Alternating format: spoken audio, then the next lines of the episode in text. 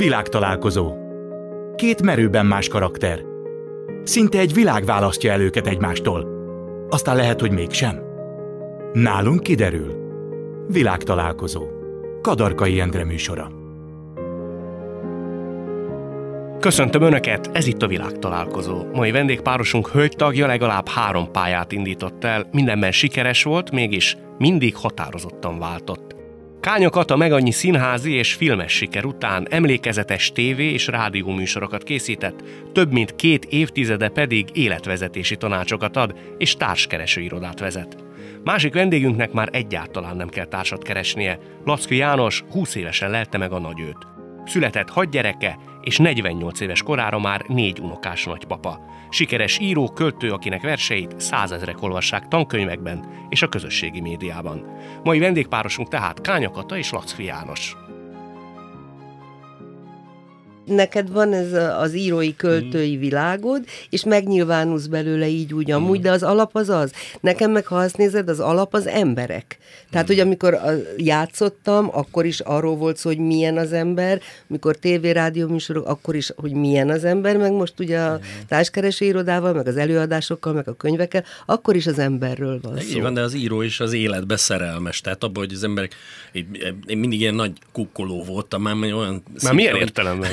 Szétszer, hogy ez egy nagy coming out, yeah. Tehát, hogy mentem az utcán, és akkor az, hogy hát egyszer, hogy valaki tereget a freguliára, vagy hogy a gyerekével beszélget a konyhában, Te nem szoktad kihallgatni, a, nem szoktad De kihallgatni a beszélgetéseket? A, ugye? Persze, Én imádom. Abszolút, abszolút. Megyek a buszon, vagy a villamoson, tömegközlekedek, és akkor úgy háttal, hogy ne vegyék észre, hogy hallgatódzom, beszélget két Igen. ember, és odaállok, egy picit így hátradőlök, hogy halljam, hogy mert megőrülök a kíváncsiságtól, hogy miről beszélnek. Hát abszolút, most egyik barátommal rajta volt a bakancslistánkon, hogy nem BKK hajóztunk még, és ez milyen marhaság, hogy így halni meg nem, hogy így Budapest közepén nem ott van a hajó, és, nem. és elmentünk hajózni, és akkor két hölgy visszafelé az úton beszélgetett, de úgy nagyon Istenről minden, ilyen komoly lelki dolgokról, és akkor mondta a barátom, hogy hú, hát nagy erőfeszítésembe került, hogy ne figyeljek oda, hát nekem meg az került nagy erőfeszítésembe, hogy halljam, ami van egy na, elég töltsérfület, mondom, hogy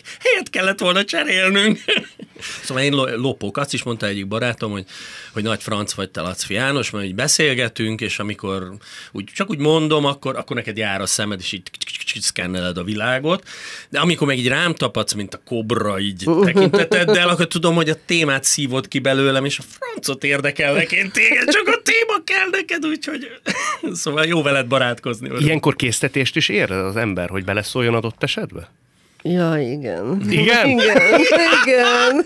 igen. Le is rápiáznád őket ott izé azon forró. Úgy, az, igen, az úgy, úgy beszólnék, hogy ugyan már, vagy nem tudom, szóval valami Volt adekváltat. Már, hogy lobot vetett benned az indulat, és azt mondtad, hogy álljon már meg a menet, hát nem, nem, nem, nem. Egyszer volt egy nagyon jó történet, még a gyerekem kicsi volt, és a Balaton partján egy mentünk, egy strandon, és ott volt egy, ült egy nő egy pokrócon, és jött a három éves kislánya 140 fok melegbe egy vödörrel.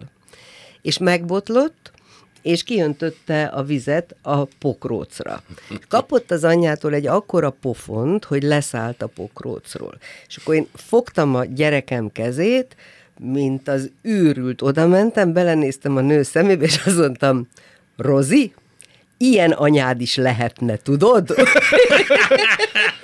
És mit szólt a nő? Semmit ott hagytam, mert gondoltam, ha neki mondom, hogy, hogy magát ki kéne nyírni, akkor azt mondja, hogy mi közöm hozzá, neveljem az én gyerekemet. Így ezt a megoldást választottam. Én szeretek bratyizni, amit egyébként a gyerekeim kapnak ki, kiütést, ahogy egyébként kamaszkoromban én is az apám bratyizásától. Tehát ugye állunk a sorba, és akkor ilyen ilyen joviális megjegyzések, hogy na mindjárt kinő a szakállunk, ha, ha, ha, ha meg ki kell a tojásunk, ha, ha. Ezt hívja úgy a család, hogy ezek az apa viccek?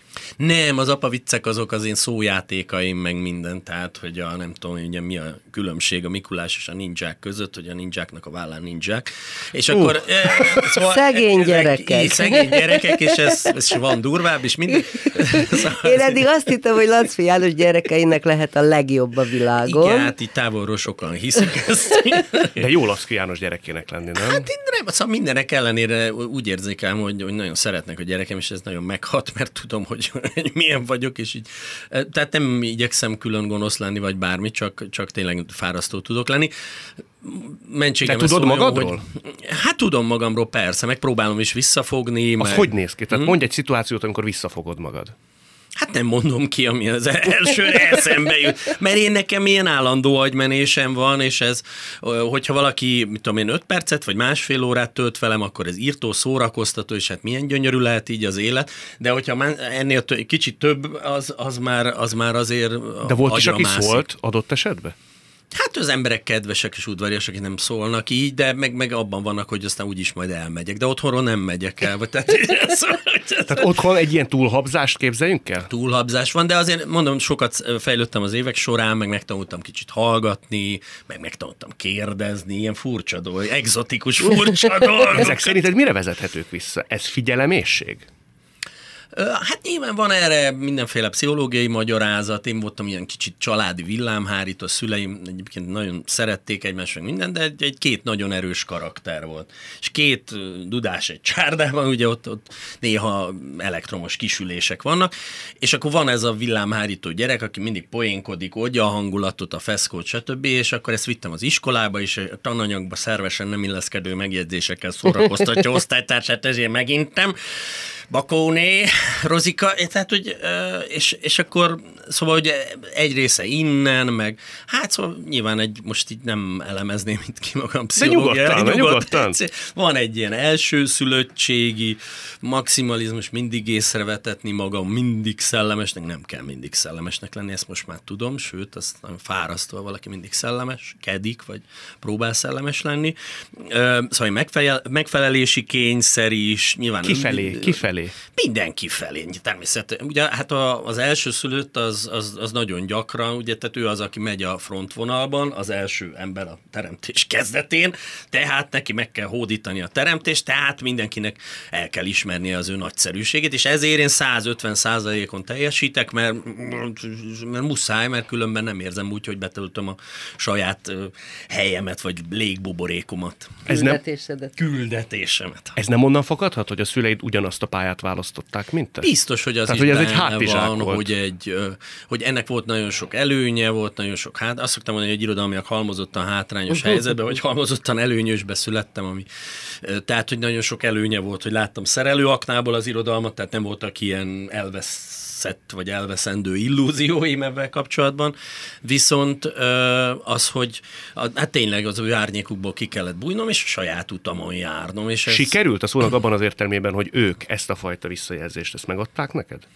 Hát ők kevésbé, mert ők, ők, ők, hát nyilván belülről az ember azt gondolja, hogy az ő útja a helyes, és ha valaki nem azon jár, akkor az nem a helyes úton jár. Szóltak is magyarul? Hát volt, nem ugyanazt gondoljuk a szakmáról, de nem kell valami világnagy dolgokra gondolni, csak nekik volt egy harcuk, és én azt gondoltam, hogy ez nem az én harcom, az ő ellenségeik nem az ellenségeim, a barátaik nem föltétlenül barátaim. Mert hogy ők az előző rendszerben mondjuk a rendszer ellenségenek voltak ki kiáltva? Hát igen, egy ilyen, ilyen parkoló pályán próbáltak be kiabálni, meg, meg működni, meg minden, meg nagy lendülettel indultak, és utána nagyon hamar lefékezték, és félre rakták egy kicsit őket, és, és ez nekik nagyon nagy seb volt, és aztán rendszerváltás után igyekeztek belevetni magukat teljes erővel ebbe a harcba. Én pedig egy nem politizáló, nem oldalakhoz tartozó valaki szerettem volna lenni, és a mai napig is, akinek vannak ilyen oldali, meg olyan oldali, meg két oldali, meg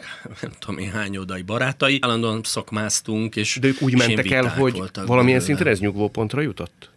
Hát édesanyám még él, hála jó Istennek, Bocsánat. tehát hogy édesapám halt meg három éve. Nem, szóval inkább, inkább ez, Csak azért ez egy nem... olyan téma lett, amit én, én nem szeretnék erőltetni, mert hogy a szüleim legyenek a szüleim, és, és aztán persze mindenféle szakmai dolgokat érinthetünk, de... Csak azért merem ezt szóba mm. hozni, egy interjúban azt mondtad, hogy jó lett volna úgy elbúcsúzni édesapától, mm. hogy neheztelés nélkül öleljük meg egymást. Mm. Hát így van, ez egy, hú, hát ez egy hosszú történet, ha most én ebbe belekezdek, akkor, akkor ez sokáig fog tartani.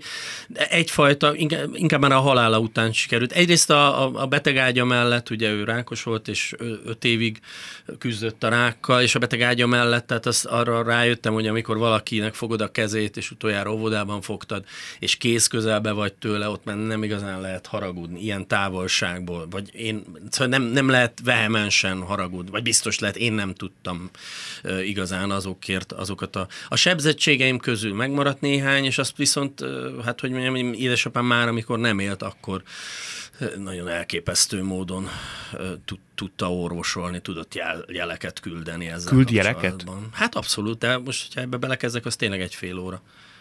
Egy történetet el tudsz mondani, ha nem is fél hát órában? Hát ez egy, egy folyamat, tehát, hogy ö, hogy igazából nekem nagyon fájt, azt éreztem, hogy, hogy ő szeret engem, nagyon fontos volt, hogy, hogy mellette inaskodtam, ami szerintem a kevés fiúnak uh, jut ki, hogy, hogy nem tetőteret beépítettük, polcokat, összecsavaroztuk, stb. stb.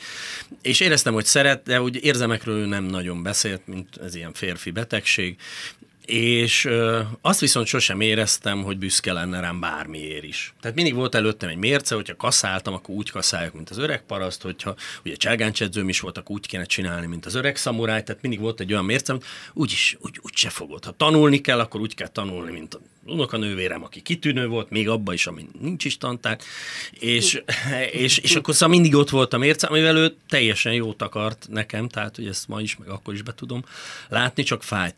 És, és aztán halála után feleségem mondta, hogy hát most, hogyha ha, ha ennyire ö, fáj ez neked még mindig, és nem tudsz vele elszámolni, akkor kért, hogy küldjön valami jelet hogy, hogy, hogy, hogy igen, büszke rád. És, és akkor én a, most ezt megint hosszú elmondani, minden esetre volt egy korábbi olyan eset, ami nagyapámék háza közelében sétálgattam, és pont, pont ezen gondolkodtam, hogy meg tudjuk elölelni majd amikor a, az Isten színe előtt egymást, a, én is, apám is, nagyapám is, mindenféle ilyen férfi bumburnyákságok nélkül, tényleg olyan, olyan igazi tisztán és őszintén, és akkor egy nagyon erős akác illat fogadott ott az utca végén, volt egy akácliget. És akkor mondtam, tél közepe volt, amikor én ezzel szenvedtem később, hogy jó van, édesapám, akkor küldj akác, akácot, bármit, hogyha ha, ha büszke voltál rám. És akkor elkezdődött egy ilyen akác lavina, de tényleg olyan, hogy, hogy valószínűség számítók szerintem sikítanának, de én tudom, hogy így történt, hogy, a, hogy kezdve attól akácméz ajándékba, meg akkor le, lementek a piacra a feleségemék ilyen illóolajokat venni, amiket csöpögtettünk egy elhalvás betegség ellen, és második üvegcse akác volt, és utána bármit csöpögtettünk rá az akácra, mindig akác illat volt, és, és aztán akkor a, aztán aztán előkerült a, a múltunkba egy olyan srác, akivel édesapám a közös cselgáncsedzőnk volt, és nagyon furcsára sikeredett a találkozásunk, ő mégis azt írta utólag Messengeren, hogy, hogy mindegy, Janikám, az a lényeg, hogy én nagyon büszke vagyok rád. Ez az ember, akivel annyi kötött össze, hogy édesapám volt a közös edzőnk. És akkor, szóval, és akác, akác, akác hátán. És szerinted ez lehetett a végső üzenet? Hát én szerintem ez, és akkor elmeséltem ezt Rákos mentén egy esten. És, és oda jött hozzám egy fiatalember, hogy, hogy ő, hogy mindenképpen el kell valamit mondani, hogy, és, és nem is tudtam, hogy miért mesélem el, mert soha addig erről nem beszéltem.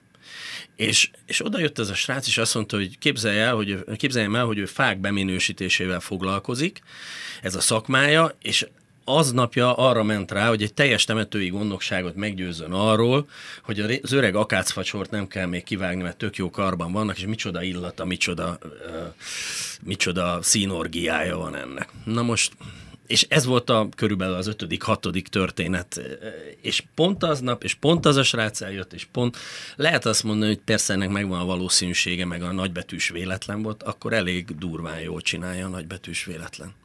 De szerintem mindegy is, az a lényeg, hogy neked ez az üzenete, akkor neked ez az üzenete, nem? És hogyha ebből egy kő leesik, ebből egy kő leesik a szívedből, Így van, meg lehetett volna az, hogy nem büszke, tehát az is egy, az is egy tehát, hogy, hogy nem, nem, nem, volt semmi. ilyen, nem jön semmi, és akkor értem, hogy oké, okay, nem, hát most nem lehet kierőszakolni senkiből. Hogy... És meg is nyugtatott egyszer, mind? Hát persze, ez egy, ez egy gyógyulás volt, tehát, hogy abszolút teljesen más a, a, a viszony.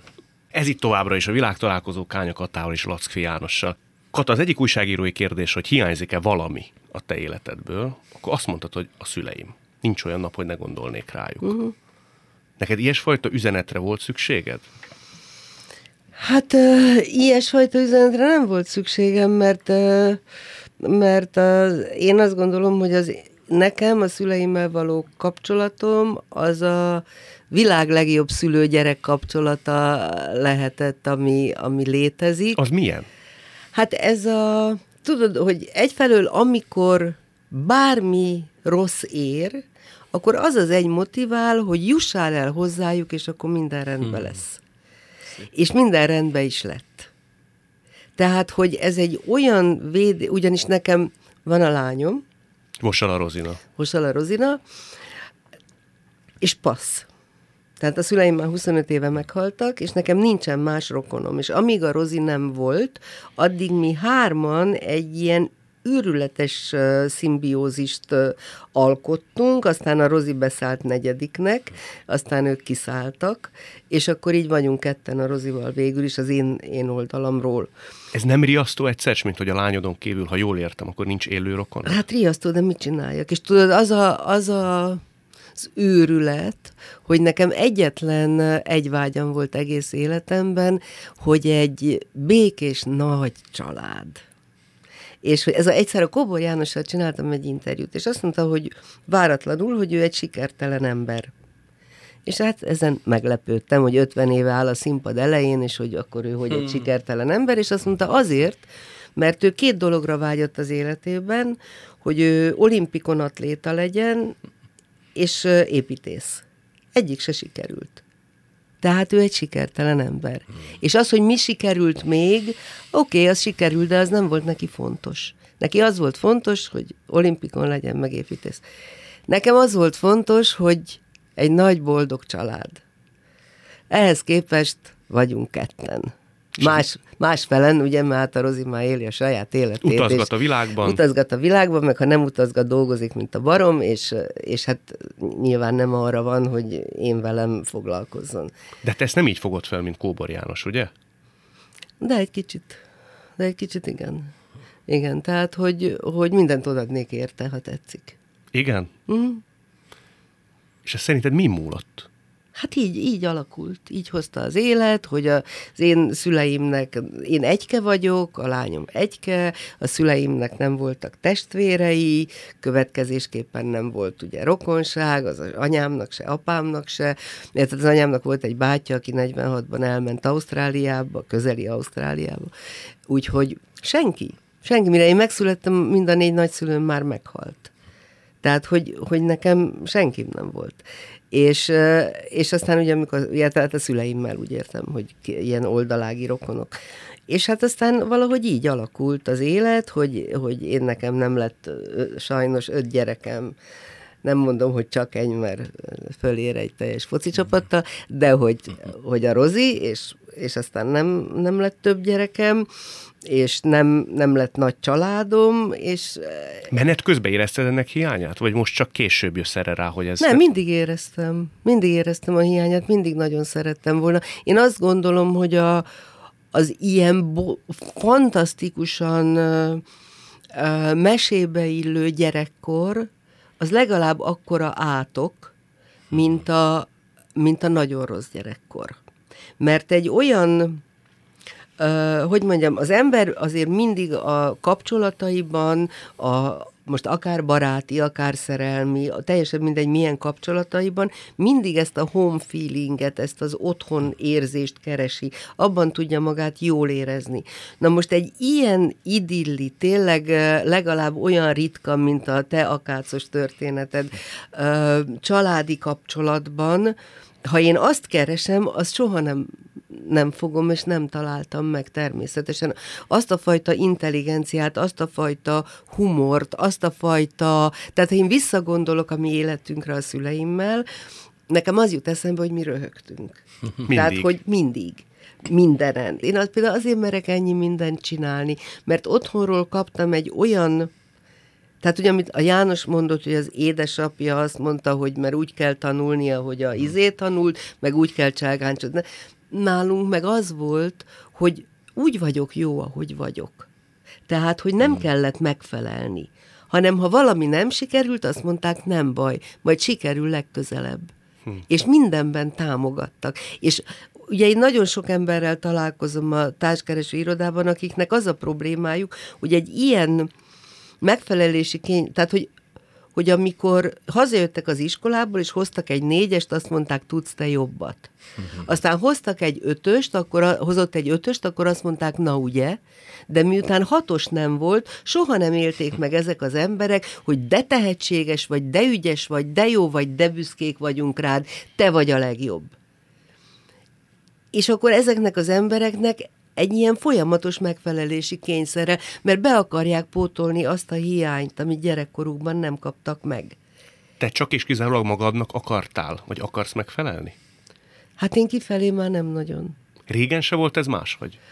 A szüleimnek talán annak ellenére, hogy, hogy az apámnak, igen, tehát annak ellenére, hogy ott nem volt elvárás annak ellenére nekem, miután én olyan nagyra tartottam őket, olyan okosnak, olyan, de tényleg azok is voltak, hogy, hogy az nekem állati jó volt, ha az apám azt mondta, jó van. És mondta? Persze. Sokat. Persze, persze, és én is nem tud, szóval én tudtam, hogy a gyerekemnek azt adhatom, hogy belepumpálok annyi önbizat, tehát, hogy a Rozi kinézett az ablakon, akkor azt mondtam, figyelj, élő ember nem tud így kinézni, mint te. De komolyan, Rozi, szóval ez fantasztikus. De jól nézel ki. Igen, és hogy, hogy tudom, hogy erre szüksége van az, a gyereknek azért, hogy majd felnőtt korában merje élni az életet. Ez nem tud visszájára is elsülni? Nem, mert hogyha megvan a kompetát, hogy amikor nem jó, akkor nem jó, és akkor azt kell mondani, hogy figyelj, ez most nem jó. De meg tudtad mondani? Persze. Nekünk is volt olyan gyerekünk, akit akkor vittünk fagyizni, hogyha négyest hozott végre valamiből, mert mindenből ötöse van. Azóta is egyébként, és akkor hozol egy négyest, rögtön megyünk fagyizni. Ez jó. János, ez igaz, hogy ha valakire te haragszol, hogy valaki rosszat tesz ellened, akkor te áldást kérsz rá? Hogyne, hogyne, sőt, hát nem, nem, is, nem is elég egyszer, hanem, hanem folyamatosan. Tehát, Hú, hogy de irigyellek. Kell, hogy... Aj, Istenem, mit süllyedek hát el nem, most? Ez, ez igazából, én azt hiszem, hogy döntés, vagy nem, nem, nem adottság, mert nekem ez mint adottság nem volt, csak hallottam róla, olvastam, utána néztem, és, és mondom, tényleg ez, ez sokkal logikusabb, mint bármi más, amit ebben az ügyben És hallottam. ezt könnyű szívvel teszed? Nem mindig. Hát nyilván eleinte egyre, egy, tehát hogy, hogy egyre könnyebb szívvel, de nyilván eleinte kifejezetten nehéz. Sőt, van, hogy, hogy, hogy ebben így haladást ér el az ember, és már egész könnyű szívvel mond áldást valakire, és tényleg, tényleg minden jót, amit el tud képzelni, kíván neki. De miért? És aztán kicsit, Hát, az, hát azért, mert, mert, mert, a, mert ez a harag, ez igazából nem őt láncolja Persze. le, mert ő nem tud róla, hanem engem láncol le. Na de hát és, akkor is fáj.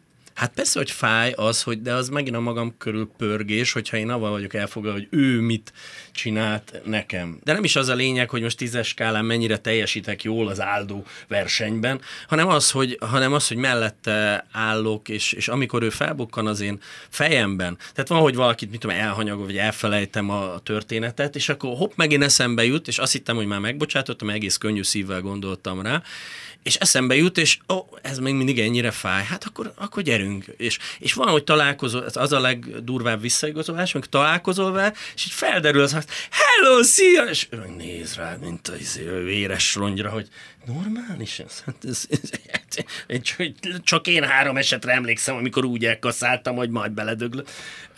Tudsz és, is mondani egy példát, hogy hogy tettek ellened? Hát semmi azért nem világ, én tényleg uh, jó Isten a tenyerén hordoz, és nem, tehát mit tudom én, volt, tudok olyan emberről, aki három vagy négy díjtól kaszált el engem, ez így utólag visszajött zsűrikbe. Soha semmit. Én és menne ki az állás. Tudtam, né- persze, persze, azóta is megy Figyelj, a Popper egyszer azt mondta, amikor így a megbocsátásról kérdezték, hogy bármit meg lehet bocsátani, csak az ember soha nem felejti el, hogy mit bocsátott meg. Fú, de jó mondat. Ez egy nagyon igaz Hát mondat. persze, de, de nem is arról van szó, hogy most én amnéziássá bocsássam Igen, meg igen, magam, igen, igen, ezért kérdezem, magam, hogy ez hol- Hanem, hogy a másik, em, tehát, hogy, hogy, hogy, hogy egy másik emberhez az én viszonyom milyen, hogy ő neki hozzám, ezt sokszor nem is tudom befolyásolni. Mert azt se tudom, hogy ez az illető, sőt, meg se tudom kérdezni, mert hivatalosan én nem tudom, hogy ő három vagy négy díjból engem kifúrt. Most én elmehetnék vele nagy, izé, akkor kard ki kard, és akkor ő mond, miről beszélsz, vagy bármit mondhatna. De nem is ez az érdekes nekem a dologban, hanem az az érdekes a dologban, hogy én nem, nem gondolom, hogy én arra lettem teremtve, hogy embereket utáljak ezért, vagy azért, vagy amazért. És hát ez most nem én, én ebben egy, hát egy nulla vagyok, hát olyan, ember, olyan figurák vannak, a, amikor a, mit tudom én, koptoknál Egyiptomban bomba robbant a, a nagy csütörtöki ö, szertartáson, és ott embereknek a gyerekei haltak meg, meg minden, és azok az emberek, ezek nem meg tudtak bocsátani, a- azokért imádkoztak folyamatosan erővel, akik fölrobbantották a gyerekeiket, mert hát ugye azok szegények, Én azok milyen távol hiszem. vannak. A, Én ezt De nem- ezt meg lehet csinálni, János, tiszta szívvel. Én ezt nem me, hát né, meg, kell, ha, meg kell őket hallgatni. Hát hinni nem, nem muszáj, érdemes meghallgatni őket, ahogy mondják. A, a, egyébként meg a, az, ilyet a, ri- tenni? riporterek sem hitték egyébként, hogy, Tudnál, de János, te tudnál áldást kérni egy olyan emberre, aki a te gyereked életét kioltotta? Hát nagyon remélem, hogy, hogy tudnék, vagy, vagy szóval kénytelen lennék. Tehát nem, nem mondhatom, tehát hogy mondjam, mivel hála jó Istennek ilyen nem történt. és Ezzel a gondolattal hogy ne is fog. játszunk Éppen. szerintem. Nagyon remélem, hogy nem fog, ezért, ezért nem, tehát nem, nem tudom, hogy X tényleg hazudnék, ha azt mondom, hogy tudom, hogy ilyen vagy olyan szélsőséges helyzetben hogyan fogok reagálni. Na de ez nem úgy van, bocsánat, hogy, ö, hogy nem tudom, én valahogy úgy képzelem, hogy, hogy, hogy abszolút igazság nincs. Tehát, hogy minden valamihez képest ilyen vagy olyan. Magyarul, ahogy ilyen közhelyesen szokták mondani, a éjszaka nélkül nincs nappal, sós nélkül nincs édes, szeretet vagy utálat nélkül nincs szeretet. Tehát, hogy ez nem értéktelen, érted, nem lehet csak szeretni, mert akkor az nem szeretet, hogyha nincs valahogy őt szeretem, őt jobban szeretem, őt kevésbé, őt meg, őt meg el sem bírom viselni. Ja, de nem arról van szó, hogy, hogy valakivel össze kell, vagy én azt nem gondolom, hogy a x vagy Y-nal össze kéne költözni. Nem, vagy, de én most csak azt mondom, hogy- hogy- lenni, hanem, hanem, hanem, de ugye áldást sugározni, fe, tehát az hogy, az, hogy ha én tegyük fel, hogy egy nap el, eljön az a nap, hogy én már csak tisztán nem fog eljönni, mert, mert emberből vagyok, és indulataim vannak, meg minden, és ez tök normális, hogy ezért rálép a lábamra, dögölj meg, jaj, bocs, úgy gondoltam, hogy áldjon meg téged a Jóisten. Szóval, hogy e, szóval ez nem, tehát azt hiszem, hogy nincs olyan egyház se, ahol ez a bűnfogalmát kimeríteni, mert hogy ez egy spontán érzelmi reakció, ez, az érze, ez érzések azok nem büntethetőek. De hogy miért ne jogon. lehetne utálni azt, aki három díjból kifúrt? Lehet, csak én nem szeretném. Ez itt továbbra is a világtalálkozó Kánya Katával és Lackfi Jánossal. Kata, azt ugye nem kockáztatok nagyot, ha azt mondom, hogy te nem vagy ilyen nagyvonalú a sértődéseiddel. Hú, hát kicsit se. De, de én ezt roppant szégyellem, és magamhoz képest, tehát a János magasságaiba természetesen egyáltalán meg se közelítem, mert az számomra ilyen stratoszférikus, hanem hogy magamhoz képest nagyon sokat fejlődtem. Tehát fejlődtem, vagy tompultam, ezt most nem Ja, régen tudom. olyan voltál, mint nem tudom, a Feleki Kamil, aki Hú, tényleg, aki hát, ugye kiírt barátokat az hú, életében. rettenetesen, rettenetesen. Én, én őrületesen sértődékeny voltam, és akkor hát ez nem olyan régen történt, te amikor többet hallottál, mint én. rá, rájöttem, hogy, hogy nekem ez nem jó. De menet Tehát, közben hogy- nem tudtad? Akkor, amikor... Nem, nem, nagyon sokáig nem tudtam, nagyon sokáig halálosan fürödtem ebben az Ugyanis tényleg csak akkor, én azért azt nagyon körbejártam, hogy valóban haragudjak-e. Uh-huh. És akkor, amikor én úgy döntöttem, nyilván hát ebben rengeteg szubjektivitás volt, hogy na, akkor én most nagyon haragszom, a, az tényleg a haragvásra okot adó dolog volt. De hogy így fájdalma, inkább akkor úgy mondom, hogy fájdalmat okozni nekem nagyon könnyű a mai napig. Mivel? Bármivel. Bármivel. Legfeljebb ö, nem reagálom ma már le. Régen mi történt? Rögtön megmondtad? Hú, rettenetesen. Rögtön. Rögtön azonnal, és, és véresen.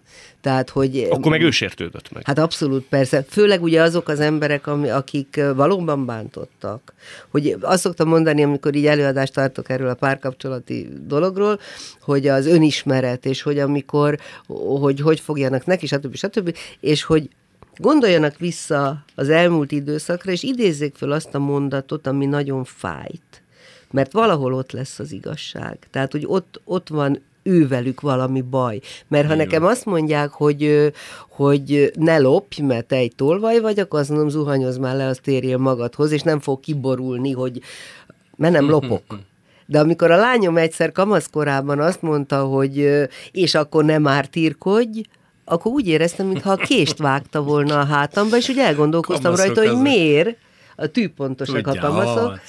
Mert hogy én valóban mártírkodtam. Hmm. Sokszor, mikor már semmi érv nem használt, már semmi szó, már semmi, semmi, akkor elkezdtem mártírkodni. Hmm. Tehát, hogy, hogy, az, hogy valószínűleg, hogy sok olyan pont van, ahol én sebezhető vagyok, és akkor rájöttem arra is, hogy, hogy ezek a gyors, nagyon, nagyon kemény reakciók, ezek, ezek hosszú távon nem kifizetődőek, mert én már régen felejtettem, amikor a másiknak azért sikerült kontrába egy olyan sebet bevinnem, hogy ő meg nem felejtette el. Meddig tartott mondjuk a legnagyobb sértődésed? Amíg nem álltál szóba a másikkal.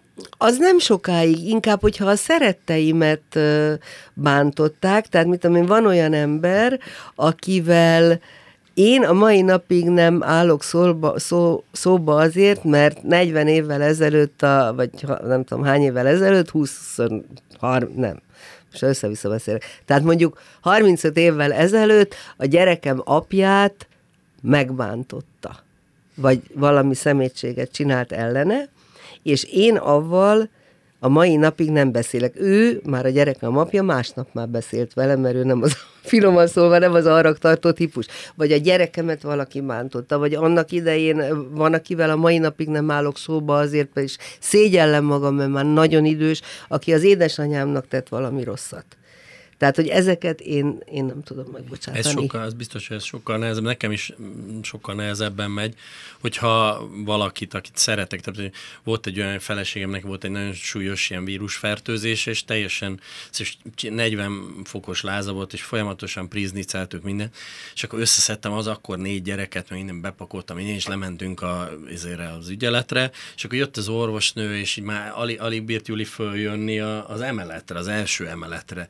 És hogy tessék rendesen csillapítani, ne hisztizzen itt nekem, és így. És, és, és, és, hogy, és hogy hétfőn legfeljebb váltsák ezt az antibiotikum, de úgy se lesz rá szükség, és így elhajtott minket a francba. És másnap én bementem, a, bevittem Julit megint ugyanúgy egész expedícióstól a, a, a kórházba, és mondták, hogy az utolsó pillanatban jöttünk, kiszáradt volna.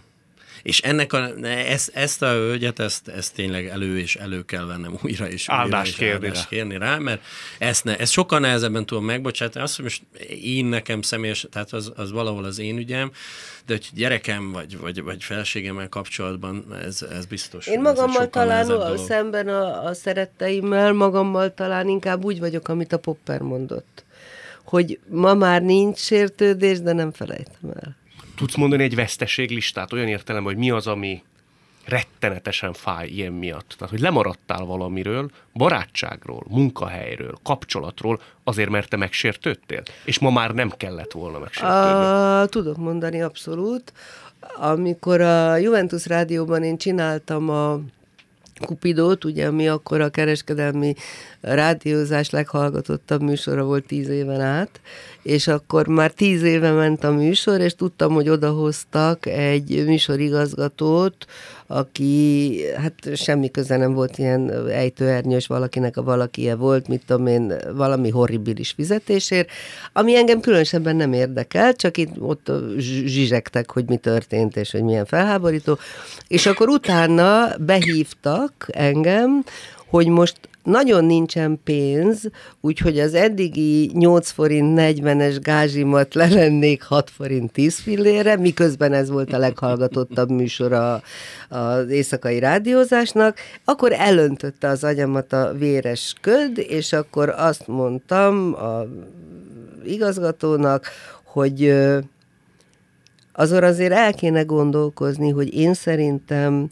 a hallgatók nem a műsorigazgatót hallgatják, hanem engem. Úgyhogy mostantól akkor ezt a műsor talán vezesse a műsorigazgató. Mondtam, fölálltam, és soha többet nem mentem vissza. Azt nagyon megbántam. Mm. Mert tök mindegy volt, hogy most 8 forint 40-et, vagy 4 forint 80-at fizetnek, de valahogy annyira nem, tehát az igazságérzetemet annyira bántotta, hogy akkor még olyan voltam, hogy így a löttyös indulat elöntötte az agyamat, és fölálltam. Mennyivel később tudtad, bocsánat? Azt, hogy ezt most elszúrtad? Ma a lépcsőházban. Lépcsőházban? Ha persze. Hát de Katakú, mibe került volna visszamenni? az nem Viszont sokkal karakának balkat, vagy ennyi, ennyiből, szóval ezt irigylem, mert hogy mert hogy te tulajdonképpen te, te, te, te kitörted, megmondtad, nem árultál zsákba macskát, én így belül gyűjtögettem a késeket, és, ja, és nem, izé, én mondom. tehát, hogy én, én, én e, szóval ugye nagyon illedelmes, hogy nem szólok vissza, meg mit tudom én micsoda, nem megyek oda, nem vágom az arcába, és a többi, tehát, hogy ez ennyiből szerintem korrektebb, mert így, így ez tulajdonképpen szóval az nálam, enyém az befelé öngyilkos taktika, tiéd kifelé, igen, teljesen őszintén. Nálam nem sokat kell gondolkozni, hogy mit gondolhatok. Mit, mit gondolhatsz, mert... Ebbe szelidülsz azért, nem? Hát igen, még, még a saját elvárásaim szerint, ma, már ami magammal szemben van, nem eléggé, de talán így a vége felé jó úton járok, mert hogy nagyon sokat változtam, hát én borzasztó voltam, tehát magam számára is elviselhetetlen voltam, de valahogy ez az igazság érzet, meg, hogy, meg a másik valami ilyen, hogy ez én önteltség, vagy, vagy én nem is tudom, hogy velem ezt nem lehet. Hmm. Kata, nem féltek tőled a férfiak? Na de. nem is értem őket, sztorikáimat. De ugyanakkor meg én egy abszolút ilyen feleségtípus vagyok. Tehát egy ilyen kiszolgáló, babusgatós, nagyon oda, oda, ha, ha, van miért. Tehát, hogyha van az az agy, az a, az a humor, az a szellem, az a... Mm, akkor én ott... Valaki egyszer azt mondta, hogy a hogyha megy egy nő, meg egy férfi, az erdőbe, és a, odaérnek egy pocsolyához, akkor a férfinak fel kell kapni a nőt a karjaiba, átvinni a pocsolyán, a másik oldalon lerakni, és akkor a nő beleszeretettől a gesztustól, kivéve a kányát, akit be kell vágni a pocsolyába, át kell rajta menni, és akkor beleszeret. és így volt? Igen. Igen. De melletted például nagyon össze kellett kapniuk maguknak a férfiak, magukat a férfiaknak? Én nem gondolom, mert valaki vagy olyan, vagy nem olyan. Tehát az nem lehet, hogy, hogy valaki eddig nem volt okos, aztán egyszer csak okos lesz, vagy nem volt szellemes, vagy csak szellemes lesz. Nem vagy... is csak erre gondolok, mondjuk szavakészségbe. Hát azért neked gyorsan vág az agyat. Szóval szerintem az a típus vagy, aki úgy kifizeted a másikat, ha igazságérzeted az diktálja, hogy ember legyen a talpán, aki érdemi módon tud neked mondjuk visszaválaszolni.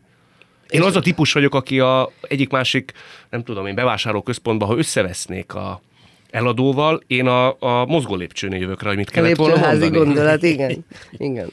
Hát én nem hiszem, hogy ez annyira fontos egy párkapcsolatban. Hát egy ilyen embernél, aki azért mondjuk nagy igazságérzettel van megáldva, és azt mondod, hogy ilyen voltál, ott azért szerintem nem lényegtelen. Hát, mit tudom én már, hogy volt ez, nem tudom. nem emlékszem. Azt mondja Kata, hogy azért az idő előre haladtál, erre például nagyon figyelt, nevezetesen, hogy a indulatait vagy a, hogy az igazságérzetét visszafogja. Neked volt, vagy van olyan szenvedélyed, aminek kapcsán arra jutottál, hogy mondjuk ezt takaréklágnak kell engedni? Hát hogy nem, csak olyan. én, én egy szenvedélyes, lobbanékony természetű ember vagyok ugyanúgy, és a, hát így, szóval valamit vagy csinálok, vagy nem. És éppen ezért 20 éve nem dohányzom, és 10 éve nem iszom egyáltalán alkoholt, mert, mert azokat is vagy csináltam, vagy nem csináltam. Amikor csináltad, akkor az milyen volt? Hát semmi, mit tudom én, napi két doboz cigaretta, vagy, vagy, vagy sodrós, hát ugye ez még keményebb, vagy, vagy mit tudom én, napi egy-másfél liter borocska, de ugye, szóval ugye elszűrcsíztem, tehát nem voltam állapotban, vagy valami. Nyilván mások az ember reakciói. Nem voltál állapotban másfél liter bortól? Hát, hogy nem, hát nem, hát vagy, vagy, vagy, tyup, tyup, tyup, Magad hogy nem vetted észre magadon. Magam nem vettem észre, jó feleségem azért másképp mondja, de Ez mikor volt? Még a főiskolai évek alatt? Hát nem tudom, hát amikor te nem, nem, hát úgy tí- tíz év, ez azt jelenti, hogy tudom én, 2007-ig. De úgy, szóval, hogy mondjam, tehát, hogy nem, nem voltam egy ilyen dühöngő, tajtékzó valaki, csak olyan kicsit olyan, olyan, olyan hangulatban voltam. Te mert mindig egy kicsikét izé, és akkor nem csak szürcsizek, úgyis mindenki megissza a magáét, és nem tudom, amikor akkor éreztem nagyon, amikor mondjuk vele, vezetni kellett menni valahova fellépni, és akkor este, amikor az már, akkor azért úgy, úgy már nagyon az hajtott, hogy ott van a borocska behűtve, vagy a kis demizsomba, vagy a nem tudom én micsoda. Magad vetted észre, hogy eddig és ne tovább, vagy a környezeted mondta azt, hogy János most már Hát, a elég lesz? környezetem is, magam is, magam is érzékeltem, és nyilván nem elsőre sikerült ennek úgy nekifutni, hogy, hogy kész vége. Valószínűleg onnan jöttem vissza, onnan még egyedül vissza lehet jönni. Szerinted még egy lépés, és akkor már segítséget kellett volna Hát kérni? valószínűleg igen, vagy ha már nagyon elkezdtem volna töményezni, meg minden, mert az olyan ritkább volt, hogy volt, hogy persze egy rá toltam a töményet, mert úgy, úgy de, nem, de ez nem voltam rendszeres például töményfogyasztó, és azok, szóval ott, ott billeg már valahol a... Munkádra nem hatott ez ki. Hát nem, hát szeret, sőt, én még kicsit azzal is hitegettem magam, mint minden alkoholista író, hogy az alkoholtól természetesen jobban ír. És jobb bíró lesz az ember a Nem, bortól? természetesen. Nem? Tehát, de, ezt már megírt, Vörös Sándor is megírta, aki szinte nem volt kispályás, amennyire Károlyi, ami ha- hagyta. Egyáltalán nem, meg Baudelaire Hát is mondják, megírta, hogyha- hogy a kápszertől sem ír senki jobban. Hát aki jól tud írni, az jól tud írni. Inkább, hogy is mondjam, lefáraszt, azért az alkohol lefáraszt, meg másnapok vannak, meg minden. Tehát úgy objektíven nézve, meg teljességében kevesebbet, vagy kevésbé jól tud írni az ember, mert egyszerűen nincs annyi, nincs olyan mm, szellemi állapot. A masszív időszakom az egy olyan 10-12 év volt. És ez manapság úgy néz ki a gyakorlatban, hogy egyetlen korty sört sem Egyetlen mersz kortyot magadnak? sem, nem, nem, nem. Volt, volt, hogy mit tudom én, véletlenül elnézte a kislány, a csapos kislány, és kiadott nekem egy izét, egy, az alkoholmentes helyett egy rendes sört, és hogy beleittam, és valakinek odattam. De Tehát, mitől félsz? Hogy megint elkezdeni? hát persze, persze, Aha. Aha. természetesen, hát mitől félnék. Te mindent olyan nagy ö, szenvedéllyel csinálsz, nem? Így van, így van, így Azt olvastam, hogy 200 felolvasó ested volt két, 2017-ben. Vol, vol, igen, így volt, így Akkor volt. így ért téged a stroke? Tehát ez annak Nem, az, köszönhető? az korábban. Korábban? Az korábban volt. Kérlek szépen, az, hogy is volt, most van 2019, azt hiszem 2011 vagy 12 volt, most már meg nem esküszöm, de utána tudok nézni csak. Azt elmeséled nekünk, hogy az hogy történt? Hát ma, ma sem nagyon tudom, hogy hogyan lehetne másképp csinálni. Ugye építettük az álmaink házát, kaptunk valakitől két-három millió forintot kölcsön, úgyhogy hogy végkielégítést kapott, megkitették az állásába, és mondta, hogy ne, ez egy évig nekem nem kell. Na de hát az is egy négy gyerekes család volt, azt vissza kellett adni. Úgyhogy egy év múlvára. És pontosan ez az az év volt, amikor, amikor én nekem, tehát volt olyan, abban az áprilisban, amikor vissza kellett adni, akkor 41 fellépésem volt. És volt, hogy végig toltam hat különböző korosztálynak hat fellépést a, a Fasori, Városligeti Fasori gimnáziumban, és utána mentem Tiszakécskére. Tehát, hogy szóval az, az sok volt. Ráadásul édesapám betegsége, ráadásul más mm, családon belüli betegség is bekövetkezett, és így, ami, ami engem is nagyon lenyomasztott, tehát így utólag se nagyon tudom, hogy, tehát visszaadtuk, mit tudom én, a, április végén a, a, a pénzt, és engem május 5-én vitt a mentő. Otthon ért? Otthon ért, és ilyen tulajdonképpen nagyon enyhe volt az egész, ilyen ijesztő, tehát igazából nem lehetett felmérni a dimenzióit. Fölkeltem reggel, mint normálisan, egyetemre kellett mennem, csak úgy eszembe jutott, ja, ittam a kis kávémat, nem tudom én, és akkor eszembe jutott, hogy hoppá, feleségem lement a piacra, hoppá, vissza kéne hoznia úgy a kocsit, hogy én nem csak délre megyek, mint normálisan, hanem tízre valakivel megbeszéltem, hogy találkát kéne az egyetemen, hogy valamit megbeszél, mint szakmai dolgot, és, és akkor fölhívtam őt, és mondtam neki, hogy hozza haza a kocsit, de nem így mondtam, hogy hát, hát, hát, hát, hát, és, és akkor mondta, hogy most hülyéskedsz? Nem szoktam sose, de... és akkor mondom, hogy de, de, de, te érezted, összekeveredtek, tehát ezt éreztem, hogy minden megvan fejben, és éreztem, hogy amikor kijön a szájamon, akkor már össze, tehát csak két-három hangot kevertem össze szavanként, teljesen szándéktalanul, és már nem lehetett érteni.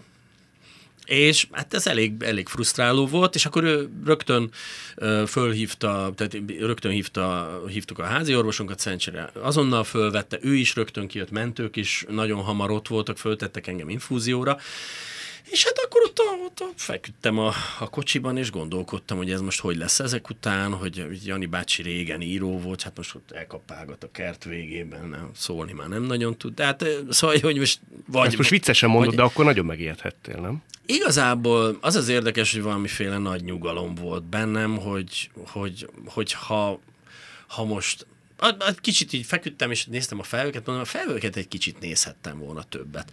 De hogy ha most ez a game over. Valamit változtatott ez rajtad? Hát ez nagyon sokat változtatott rajtam, hála jó Istennek. Tehát tényleg nagyon sokat köszönhetek neki. Szóval igyekeztem tényleg ö, átcsoportosítgatni normálisra a dolgokat. Mi az, ami igazából fontos? Kata, figyelve téged, az biztos, hogy elképesztő ö, képességed van az emberekhez. De ez azzal is jár szerinted, hogy te jó emberismerő vagy, vagyis téged nagyon nehéz átverni? Á, nem. Nem? Hát ez, hogy mondjam, szerintem az ember teljesen másképp működik saját magában. Mindig azt a példát szoktam mondani, hogy én versenyszerűen úsztam többek között. Ha megyek a Dunaparton, és valaki ott bent fuldoklik, beugrok, és nagy valószínűséggel azért ki tudom húzni, mert van annyi víz, vízbiztonságom, stb. stb. De ha én fuldoklok ott bent, magamat nem tudom kihúzni. Hmm. Akkor ki segít? Ki húz ki? Hát akkor kicsit fuldoklom, aztán valahogy kikaparom magam a partra. Nem nagyon tudok olyat. Nem tudsz? Nem nem, nem tudok olyat, aki, aki... Nézd, nagyon sok olyan barátom van, hála a jó Istennek, akit fel tudok hívni éjjel háromkor. Mondjuk van, egy, van egy-két olyan barátnőm, meg van, nem, hát hazudok itt össze-vissza végül is, most így belegondoltattál, és milyen jó nekem, mert rögtön eszembe jutott négy-öt ember, aki kihúz. Tehát, hogy tényleg. De jó, már érdemes volt idejönni, meddig úgy szagény Kati, így gondoltam magamra. De, nem mártírkodj, igen, anya! Igen, igen, látod, igen, ez valami nekem ilyen jó lesz. Szóval, hogy de nem, sokan vannak. Hmm. Tehát, hogy még olyanok is vannak bőven, akikkel biztos ismeritek ti is ezt, hogy nem vagy napi kapcsolatban, még hmm. havi kapcsolatban sem. De azt tudod, hogy ha bármi történik, éjjel háromkor fel tudod hívni, hogy itt vagyok, gyere, és leteszed a telefont, és tudod, hogy jön. És felhívod? Nézd, az a, te velém látsz. Szóval az az igazság, hogy én borzasztó nehezen kérek segítséget. Hmm. Tehát akkor már nem tudom, minek kell lenni, de ez teljesen mindegy, hogy fizikai, vagy lelki, vagy nagyon-nagyon nehezen. Ez a érdekes, hogy a családi legendárium szerint az én első szavam nem az volt, hogy apu vagy anyu, hanem hogy egyedül valami mesélték a szüleim, hogy valamit akartak segíteni, és azt mondtam, egyedül. És ez volt az első szavam az életemben, és valahogy ez így elkísér, hogy, hogy így egyedül akarom megoldani a dolgokat, valószínűleg azért, mert nagyon régen élek egyedül, és így most, érted, egyszerűbb felvinni a 15 kilós kutyakaját, mint megszervezni, hogy most akkor kijöjjön ide, aki felviszi a harmadik. Érted? Ez nem büszkeség inkább? Nem, hanem úgy gondol, az is benne van nyilván. De hogy úgy gondolom, hogy azért súlyozni kell. Tehát vannak olyan helyzetek, amikor tényleg ne adj Isten nagy baj van, akkor valóban jöjjenek, hogy segítsenek. De amikor ilyen, hát csak kényel, nem baj, inkább azt mondom, hogy kényelmetlenség, mm. hát akkor azt az ember megoldja. Ez nagy kísértés, mert én, én nekem meg az uh, hozza be ezt, hogy ugye a család fő, tehát amit Igen. a család fő nem tud megoldani, az Igen. nem létezik, és akkor, és amikor borul a rendszer, vagy borul a szisztéma, és mondjuk egy nagy család egyébként ebben nagyon jó, hogy ugye van hat gyermek, van négy unok, oka, és, és, és, és rájön az ember, hogy nem az erős mindig az erős. Tehát, hogy uh-huh. elköltöztünk, esőben, hogy a, még amielőtt felépítettünk volna álmaink házát, egy ilyen rettenetesen rossz albérletben, ami nagyon drága volt. Teljesen logikus lett volna, hogy én valamit tegyek, de semmit, se, se, se férfi, se ember, se magyar, se testvér, csak megfáradt. Szóval tényleg, tényleg teljesen magam alatt voltam, és apa voltam a legkevésbé, és gondoskodó még kevésbé, és egyszer csak nyílt az ajtó, kiszaladt Ágnes lányom, aki akkor volt 8 éves, és nem azt mondta, hogy apa, hol vannak a pizsamák, hova fogunk megágyazni, holnap suli van, hol vannak a tankönyvek, mit fogunk enni éhes, vagy semmi ilyesmit nem mondott, odaszállt hozzám, megölelt, azt mondta, apa, szeretlek, adott egy puszit és bement. És attól én, mint így a Terminátor, vagy a, mint ez a G.I. Joe. Rákapcsoltak a konnektorra. Összeálltam a romjaimból, és, és hogy szóval nem, ami, ami nekem ugye a karácsonynak is például a legnagyobb tanulsága, hogy, hogy ott van egy kicsi sivalkodik, magatehetetlen, bepisi, bekakil, és ő körülötte forog az egész világ.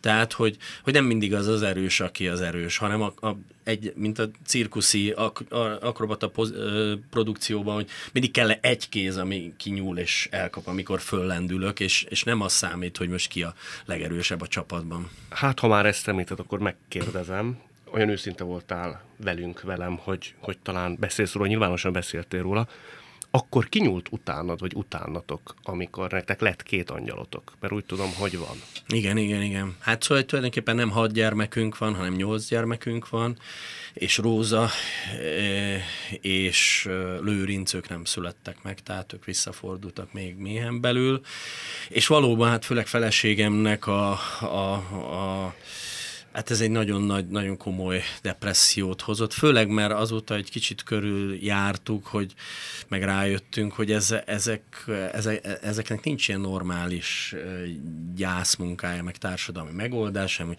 ó, gyerekek, hát a matematika majd kárpótol, ott van az egészséges gyerek, azzal foglalkozzál előtted az élet. És ez nem, tehát ugye amikor elvesztettem valamit, akkor mondjuk egy, egy, egy gyűrűt, akkor hiába mondják, hogy itt egy pogácsa, vagy nem. Csak hanyadikok voltak? Hát Hát a, úgy volt, hogy, hogy Ágnes, hogy is volt, Ágnes előtt volt lő, tehát, bocsánat, a, tehát a sorban az ötödik lett volna Lőrinc, és a, és a hatodik lett volna uh, Róza. Uh-huh. És, és persze, tehát tényleg tehát semmi baj, egyikünknek sem, pláne feleségemnek semmi baj nem volt az meglévő gyerekeivel, nem arról szólt a dolog, hanem hogy az elvesztett gyermekét ö, elgyászolni, és, és hát itt, itt, itt ebben nagyon hogy tényleg aztán a, a, a jó Isten egy egészen különleges kapcsolat volt az, amit ő, ami őt ebből kihúzta, meg nagyon kedves barátnőnkkel, aki mentálhigiénés szakember is beszélgetett, és...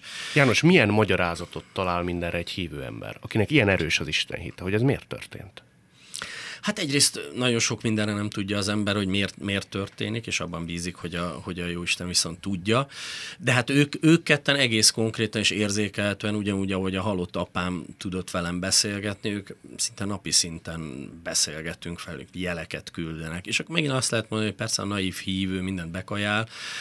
Ez, ez egy picit olyan dolog így Istenről beszélni, hogy egyszerre könnyű meg nehéz, hogyha az ember napi kapcsolatban él vele, mert olyan, mint egy szerelem. Tehát tehát hogy természetes, hogy az én kedvesem a legszebb, legokosabb, legaranyosabb.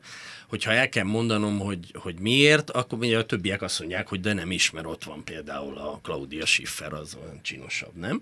Vagy, és, de amikor most mondok valamit megint erre a kapcsolatra, hogy, hogy a fiamék építkeztek, és mentünk ki a telkükre, hogy, hogy a dzsumbuit írtsuk, hogy, hogy ház tudjon épülni, és akkor előtte való éjszaka azt álmodtam, hogy a fiamnak szemműtétje lesz. És ott már a doktorok felfeszítették egy szemét, meg úgy ki, a lepedővel letakarták, meg nem tudom. És akkor másnap reggel így fölhívtam a Simont, hogy, hogy figyelj, vegyél ilyen maszkot a, a, a gazdaboltban, mert, mert az, az, az jó lenne, én ezt álmodtam, és tedd meg, hogy megveszed. Meg is vette, nem is volt semmi, ottan stílfűrészeltünk minden, és két hét múlva felhív a fiam, hogy képzeljem el, hogy az apósával ment a telekre megint stílfűrészelni, stb.